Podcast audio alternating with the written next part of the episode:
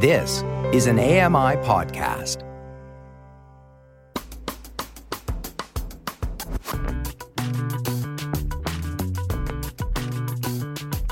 Welcome back. It's now with Dave Brown on AMI TV. Two of the biggest issues facing Canada are housing and climate.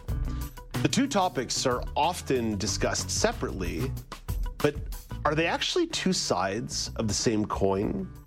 This is a question that journalist Arno Kopecky has been considering, and Arno is here to share some of those thoughts with you. Hey, good morning, Arno.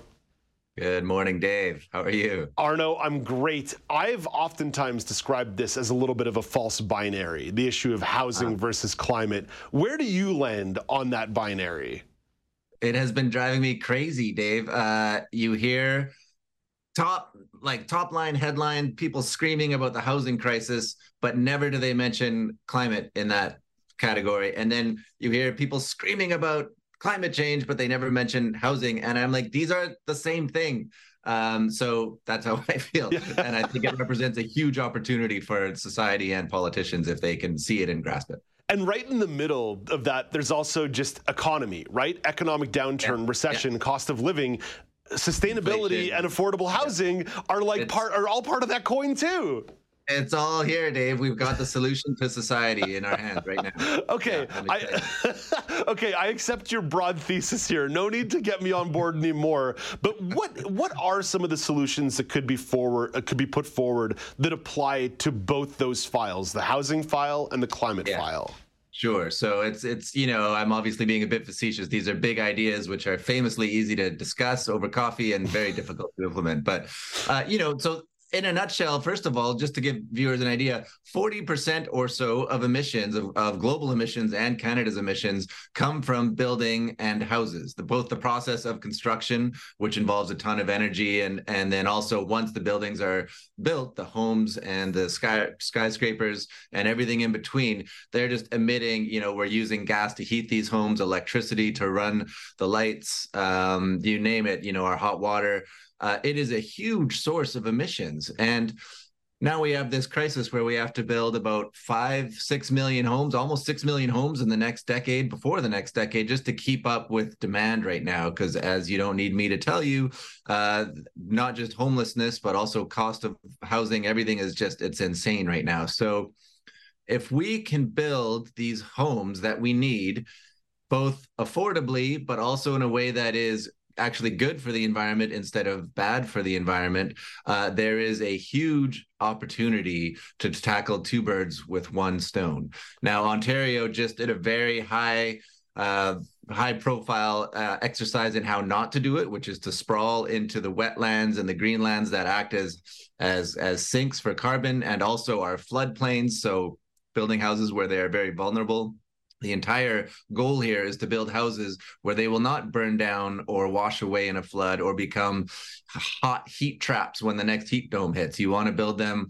Uh, you want to infill cities, so densify basically, and also you want to use materials that are, uh, you know, climate friendly. So not just clear cutting a whole bunch of forest to to build the next uh, six million homes.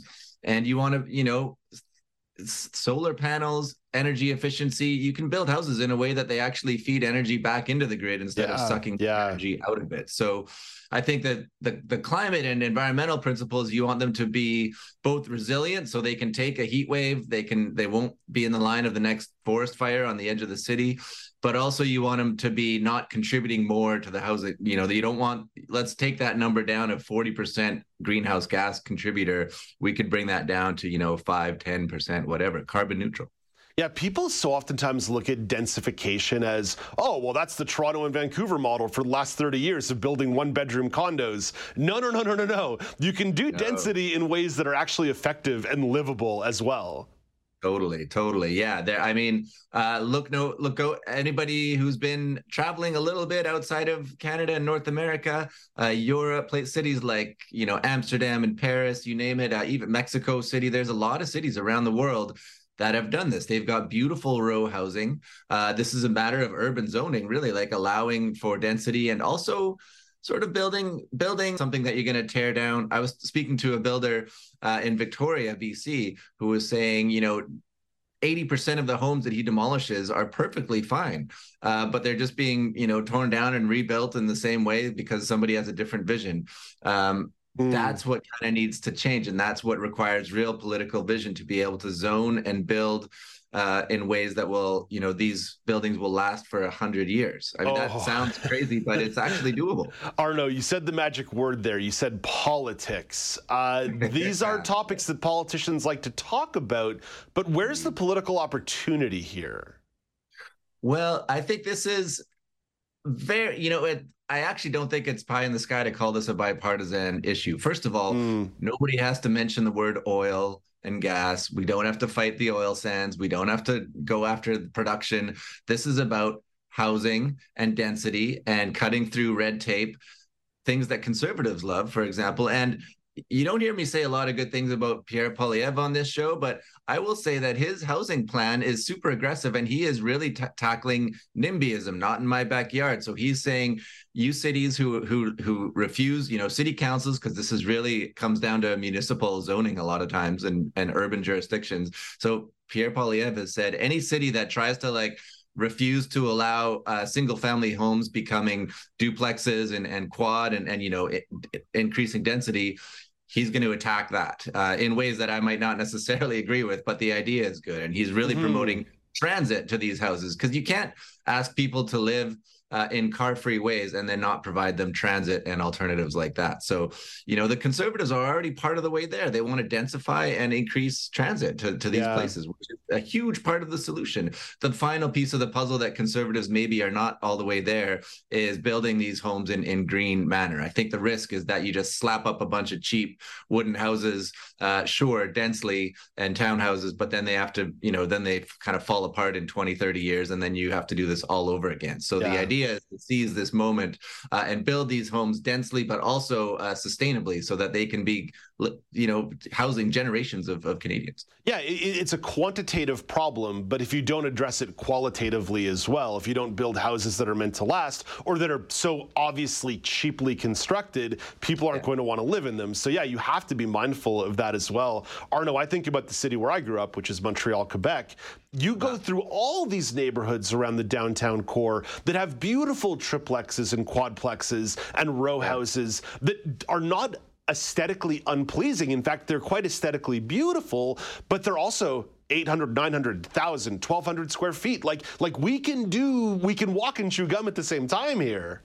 Yes, totally, Dave. Totally. I, I think it, it's slightly a new, uh, sort of a, a, new way of thinking for a lot of Canadians. You know, I, I grew up in a house with a yard and a, and a backyard, and, and it was awesome. You know, and I think that has been the dream for a lot of people. But I think if you spend time, you know, now I live in a townhouse. I don't have a yard, but I can walk and I'm at a coffee shop in two minutes and my, you know, I'm at a fruit, you know, I can buy fruit and, and groceries a three minute walk away. And there's, you know, there's pubs and it's just this vibrant cityscape. And, and people i think that's a really appealing way to live once once you actually experience it rather than you know uh, these sprawled you know these huge you know when you live a half an hour drive from the closest school or or grocery store uh, but you have this big home um, I, I, think you're making a trade-off there that people uh, don't quite appreciate it and, and you have to sort of go and li- see other models of, of, of ways of living that to, to really yeah. appreciate how good it can be to live in more dense areas and Arnold, you also described the notion of maybe be a little bit more like Phoenix, Arizona,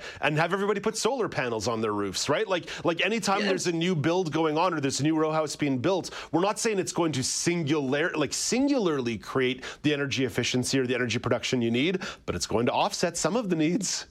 Totally. These are incremental things and there's no one silver bullet. And I'm not saying like solar panels on every roof is going to be the, the, the, but there's heat pumps, there's solar panels, there's, there's, you know, great insulation. There's so many things you can do to lower the impact of, of housing. Now, I will say that the thing that makes the the the gear and the wrenches or the stick and the gears or whatever the metaphor here is um, is cost. It is generally going to be a bit more of an upfront cost to build these homes. Not as much as one might think, especially if you can get this stuff done at scale and you know prefab, mm-hmm. you know modular housing.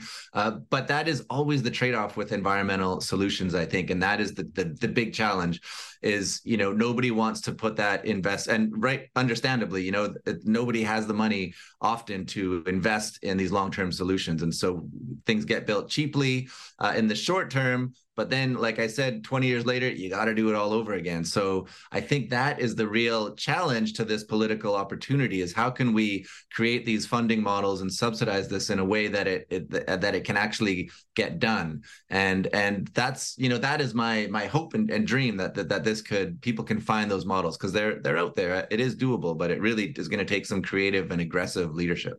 Arno, time is not our friend this morning. I know you wanted to give some love to Housing Task Force. What do you oh, say oh, yeah, we actually right. what do you say we actually make this a part two? When you come back in four weeks, let's continue this conversation because I have more to say, and I kind of feel like you have more to say on this one as well. I'm great. I'm super into that. You just did my homework for me, man. That's fantastic, Arno. Thank you for this. Okay, thanks, Dave. That's Arno Kopecky, a journalist based out in Vancouver, British Columbia. Coming up after the break, Billboard has released their list of the best 500 pop songs of all time. Megan Gilmore is going to weigh in with her thoughts. I've got thoughts too. I shared this news story last Friday. Didn't get all my swipes in, so I got work to do here as well. And I saw the Taylor Swift Eras Tour uh, cinematic experience last week, so Megan gets to ask me anything she wants in regard to my thoughts on the Taylor Swift movie. This is Now with Dave Brown on AMI TV.